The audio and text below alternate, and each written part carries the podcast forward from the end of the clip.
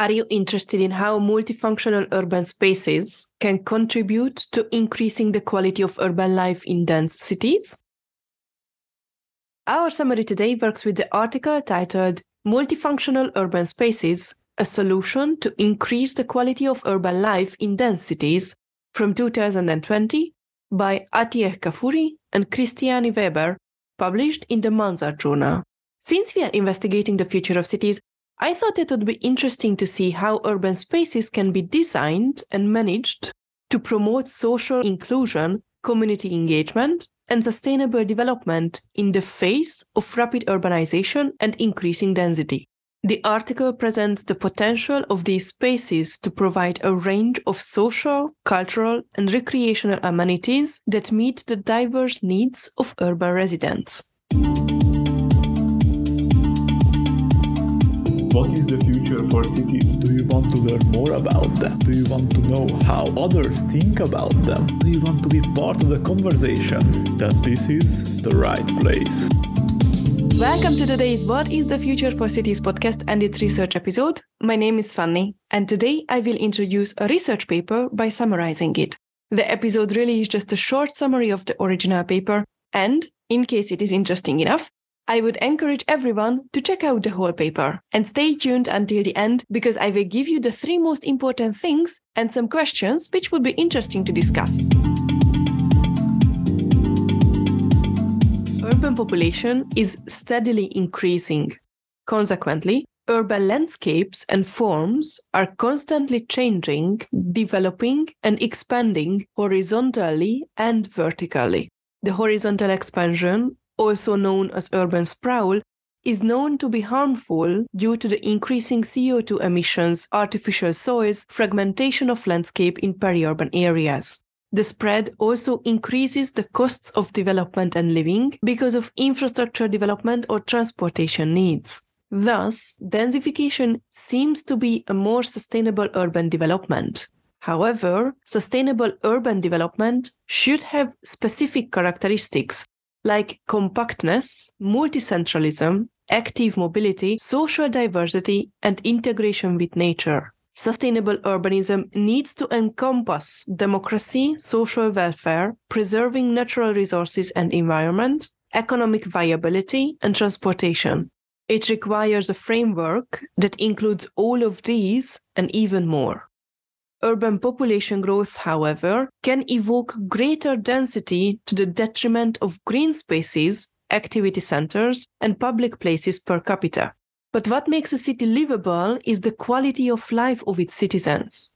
And quality of life does not depend upon density, but the life between the buildings, outdoor necessary and functional activities, optional and recreational activities, and social activities and public spaces.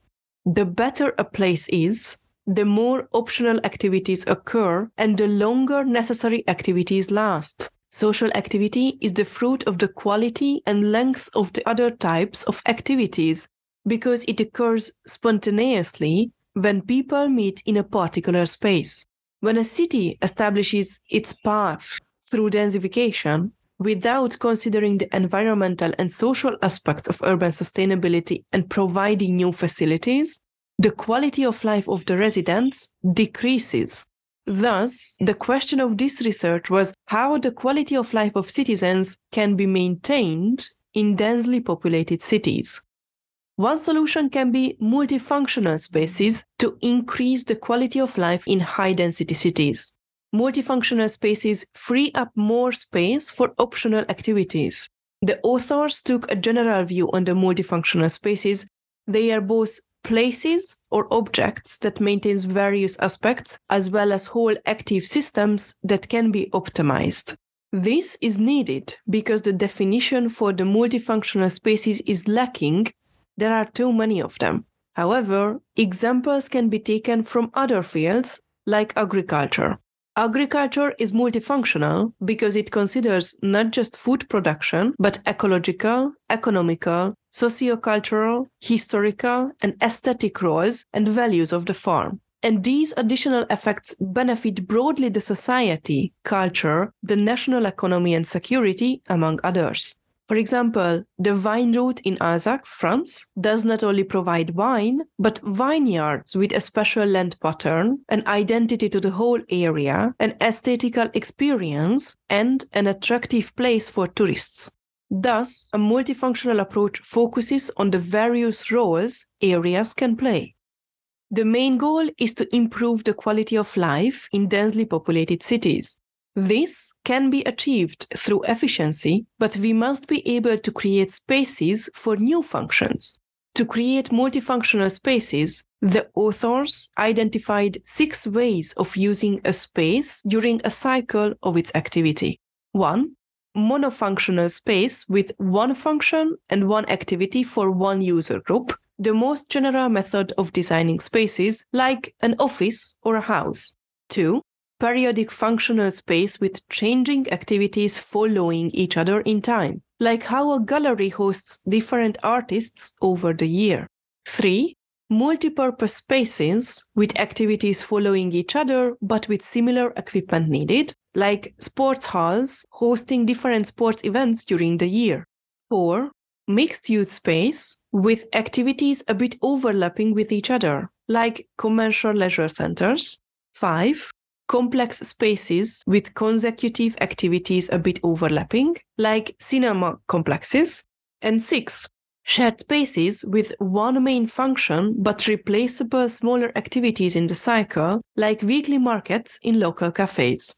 This can work on different scales as well. The parking lots of a residential complex are usually empty during the day, while the office parking spots are empty during the night, allowing something else to happen. Spaces with private or semi-private uses might also be allocated to a public performance. For example, schoolyards can be opened to the public during school holidays and used as a shared communal space.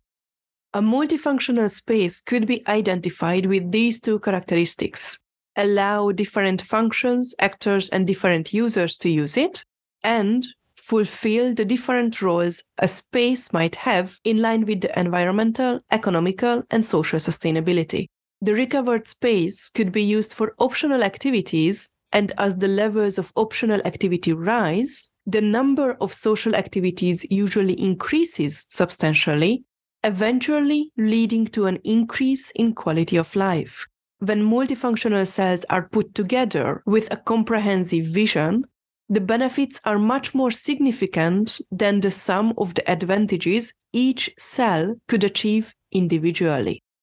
Multifunctional use of urban spaces may reduce the requirement to create new capacities in order to meet the needs arising from growing population and increasing urban density. It also enhances the quality of life of citizens, ensuring increased opportunity for optional and social activities in the city in the existing spaces that have been used in a multifunctional way. What was the most interesting part for you? What questions did arise for you? Do you have any follow-up questions? Let me know on Twitter at WTF4Cities or on the WTF4Cities.com website where the transcripts and show notes are available. Additionally, I will highly appreciate if you consider subscribing to the podcast or on the website. I hope this was an interesting paper for you as well, and thanks for tuning in.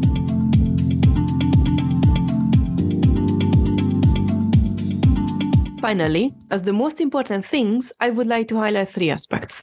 First, the main goal is to improve the quality of life in densely populated cities, and this can be achieved through efficiency, but we must be able to create spaces for new functions. We must create multifunctional spaces.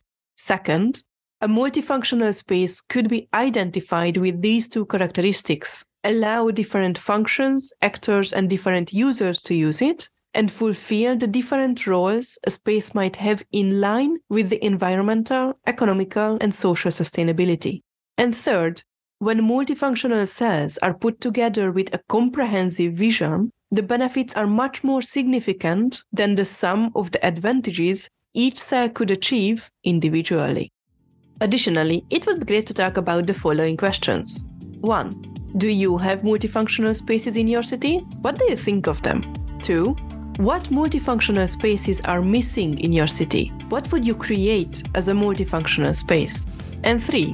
How would you use multifunctional spaces in your city? What is the future for cities podcast?